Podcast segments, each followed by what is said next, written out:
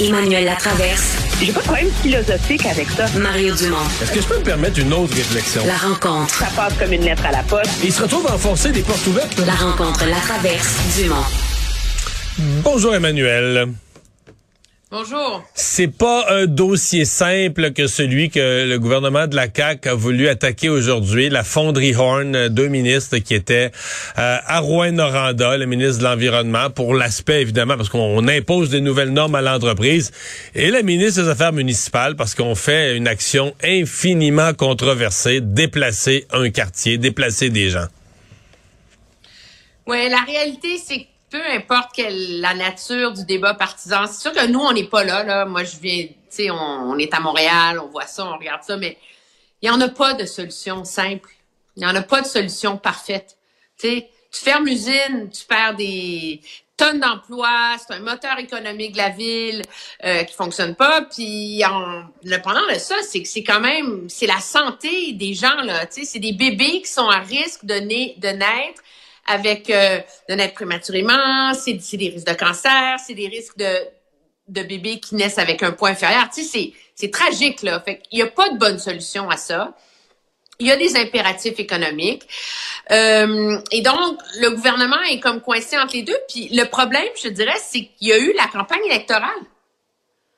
Tu sais, s'il avait, s'il y avait une voix forte pour tenir tête à Glencore, Émilie Lessartérien, elle aurait gagné le Québec solidaire. Puis là, ben, c'est la voix de la CAQ qui a gagné, qui est la voix du compromis, là, tu sais. Alors, ça, moi, je pense que ça, dans les faits, ça affaiblit la situation du gouvernement face à Glencore pour leur serrer la vis un peu. Puis la réalité, c'est que là, tu arrives avec l'idée de, de déménager un quartier au complet, tu sais. Puis ça, c'est, c'est tellement tragique sur deux millions de niveaux, là. Tu sais, parce que c'est sûr que les gens qui sont propriétaires d'une maison, là, ils vont sortir financièrement gagnants. Parce qu'elle vaut plus grand-chose, leur maison, là. Elle serait pas facile, elle serait pas facile à vendre demain matin avec tout ce qu'on sait. Non, non, oublie ça. C'est invendable, là, dans la vie, là. Alors, ces gens-là vont sortir financièrement gagnants. Mais, Émilie Les nous disait aujourd'hui qu'il y a la moitié des gens qui sont touchés dans les 200 familles, c'est des locataires.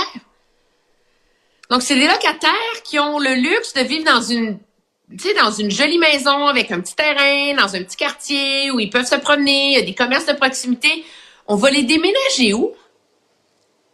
Je veux dire, le gouvernement, il va les déménager dans, dans des multiplex, dans des tours avec un balcon?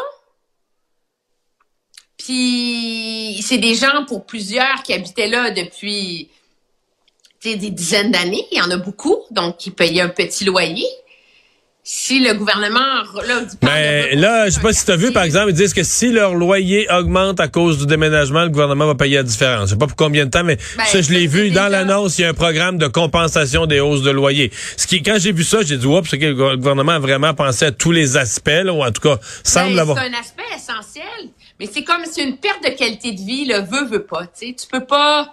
Et moi, ce que je trouve vraiment tragique pour ces familles-là, c'est qu'ils l'ont appris en lisant le journal Ouais, mais là. et que ça a pas fait l'objet de de consultation. C'est comme ça. Un, un- puis je comprends la, la logique du gouvernement. À un moment donné, il faut le régler le problème, il faut que tu accouches là, tu sais. Mais c'est c'est ça, c'est insoluble, c'est très Ouais. facile Mais- de mais sur- sur ce, gouvernement. Sur ce fait-là qu'ils l'ont on appris en lisant le journal, tu blâmes qui? Parce que, je veux dire, euh, je pense pas que c'est le gouvernement qui l'a coulé, sincèrement. Euh, donc là, c'est parce que là, le document, il a circulé depuis quelques jours. euh, le document a circulé. Il y a quelqu'un qui l'a coulé à la presse. Est-ce que tu vas reprocher aux journalistes de la presse, t'aurais pas dû publier? Tu sais, t'avais un scoop, mais t'aurais Ben pas non, dû publier. Non, mais c'est ça, c'est parce que on dit, les, je, je voyais- j'entendais ça en chambre aujourd'hui, on reprochait au gouvernement que c'est, les gens l'ont appris dans le journal, mais c'est parce que c'est- Malheureusement, c'est toujours un peu comme ça. C'est des grosses affaires annoncées. C'est rare que tu réussisses à garder ça confidentiel OK, jusqu'à la dernière. plus d'expérience politique que moi, puis toi, été obligé de faire la politique. Mais dans un truc comme ça, est-ce que ça aurait pas dû faire l'objet de consultations? D'assemblée publique, peut-être. Peut-être, peut-être. Des assemblées. Tu sais, au, au moins, les gens commencent à se faire à l'idée. Là, le problème, puis les gros problèmes pour le gouvernement, le monde, ils, leur petit bonheur, la chance, ils vivent leur vie, ils ouvrent le journal, patchlang, ils vont déménager, panique, colère, mécontentement. Puis là, les ministres arrivent, puis ils essayent de remettre la, tu sais, de réparer Ouais. les pots cassés. Mais si tu consultes, si tu consultes, puis tout le monde dit on veut pas ça. Puis toi, c'est ta, toi, t'es le gouvernement, c'est ta seule solution. Tu fais une consultation, non. le monde te dit on veut pas ça, on ne veut pas ta solution. Fait que t'as l'air du gouvernement qui fait le contraire. Tu sais, c'est terrible, des affaires de même. c'est a- insoluble. Non, non, il n'y en a pas de bonne solution. Est-ce que, moi, je me posais la question, est-ce que Glencore paye assez? Euh, est-ce que, parce qu'il y a un ratio, là. Il y a une partie, le Glencore va acheter les maisons, va les déménager, va en construire d'autres. Le gouvernement va payer, ce que je comprends, le quartier. Euh, qu'est-ce que les contribuables, le, le ratio entre ce que payent les contribuables puis Glencore, moi, je me pose, c'est une des questions que je me posais aujourd'hui, là. mais c'est pas clair. À première vue, on reste avec l'impression que le gouvernement paye trop puis que Glencore s'en tire à bon frais. Euh, puis ça, moi, j'ai un problème avec ça. C'est une chose de dire à Glencore, écoutez, vous n'avez pas les moyens technologiques, puis tu sais, je suis pas ingénieur chimiste en, en minerais, là, fait que je vais pas prétendre que j'ai la réponse à ça, là. Mettons. Tu dis, Glencore, vous nous dites que vous n'avez pas les moyens technologiques d'atteindre la norme de 3 nanogrammes d'arsenic, alors que vous êtes obligé, puis que même ça va prendre 5 ans à avoir quelque chose de limite borderline. Le 15 acceptable. nanogrammes, là. Je vous crois. Mais vous faites des centaines de millions de dollars avec votre fonderie, là. Puis on n'est plus en 1920, là. Fait que, tu sais, c'est l'un ou l'autre, là. Alors, vous voulez continuer à opérer. Nous, on veut que vous continuez à opérer. Je vais vous payer. Tu sais, moi, je vais payer la grosse part du lion. Moi, je trouve que c'est, c'est très difficile à avaler comme contribuable je pense, surtout dans le contexte économique actuel, que euh, ça a l'air d'être deux tiers, un tiers, la facture, tu sais. Puis Ouais. ça, dans la mesure où il y en a des précédents, où c'est les entreprises qui ont tout payé, là, on pense à la mine de Malartic, puis à Oxyco, puis tout ça, ben tu te dis, ben pourquoi Glencore, il s'en sort si bien, là, tu sais? Puis ça, c'est parmi les réponses que le gouvernement ça manque de transparence ou de limpidité ou tu sais alors il y a beaucoup de questions là-dedans mais je suis de ceux qui croient que c'est un problème insoluble. Ouais. Mais parce que ce qui est beau, c'est que t'en parles. blanc. Ouais, t'en parles avec les gens de Québec solidaire. Ce matin, j'ai posé la question à Gabriel Nadeau-Dubois, puis pour lui, c'est très simple. L'entreprise aurait les moyens d'ici 4-5 ans d'atteindre la norme de 0.03 si on avait un gouvernement qui se tient debout puis qui y impose.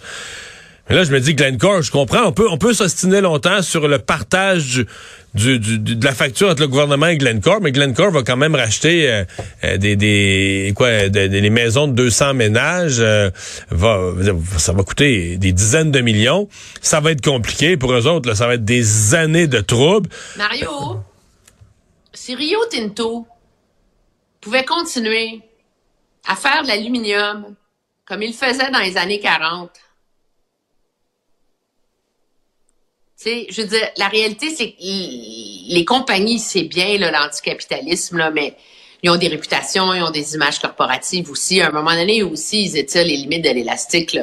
Puis pourquoi il y a, des entreprises qui dépensent des millions pour prendre un virage, puis essayer d'assainir leurs pratiques industrielles, ben c'est quand les moyens technologiques viennent là. Moi, m'imaginer, tu sais, en théorie, Glencore pourrait le faire. Mais est-ce qu'en pratique, dans le monde, puis face au marché d'aujourd'hui, puis dans la réalité d'aujourd'hui, c'est vraiment réaliste de s'attendre que Glencore le fasse? C'est une autre chose, là, tu sais. Moi, j'ai beaucoup de difficultés à avoir une opinion tranchée sur ce débat-là. On va continuer, euh, on va continuer de le suivre. De toute façon, ce débat, euh, sondage finalement, euh, euh, il y en a eu deux, il y a Angus Reid qui a circulé toute la journée, qui met M. Trudeau très en arrière. Là, il vient de tomber un léger, un peu moins sévère envers M. Trudeau. Dans les deux cas, par exemple, ça montre que quand on parle des personnalités, Pierre Poliev, lui, a des, problèmes là. Pierre, Pierre Poilievre a des gros problèmes, puis il est, il est compliqué son problème parce qu'il est persistant, qu'il suscite vraiment beaucoup d'impressions négatives si on veut mettre les deux sondages ensemble. là. Donc, le monde l'aime pas, il est pas sympathique, OK? Mais, ce qui est intéressant, c'est que le problème de Poilievre, c'est que les femmes l'aiment pas. Ah oui, hein?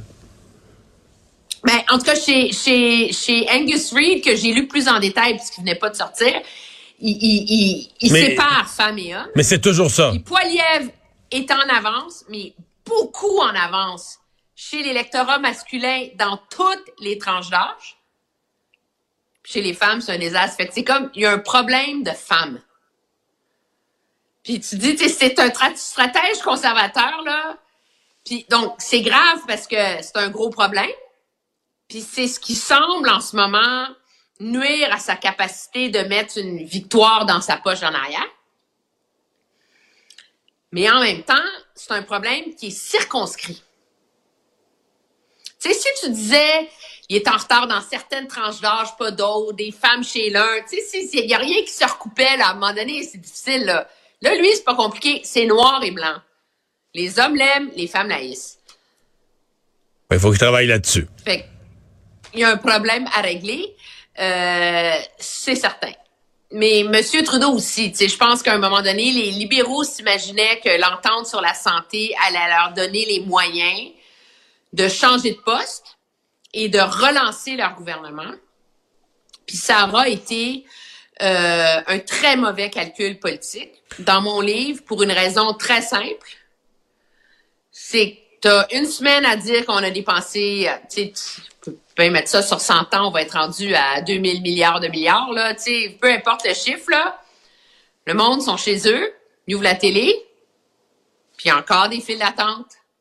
Il y a encore des personnes âgées qui meurent dans l'indignité. Il y a encore, il y a encore, il y a encore, il y a encore, Ouais. il y a encore, il y a encore, il y a encore. Ouais. Tu peux pas, tu peux pas gagner sur la santé. Puis je pense que c'était illusoire de s'imaginer qu'il allait pouvoir le faire. Ouais, surtout avec des montants quand même qu'ils ont mis qui sont pas qui sont pas spectaculaires. Emmanuel, merci. À demain. Au revoir.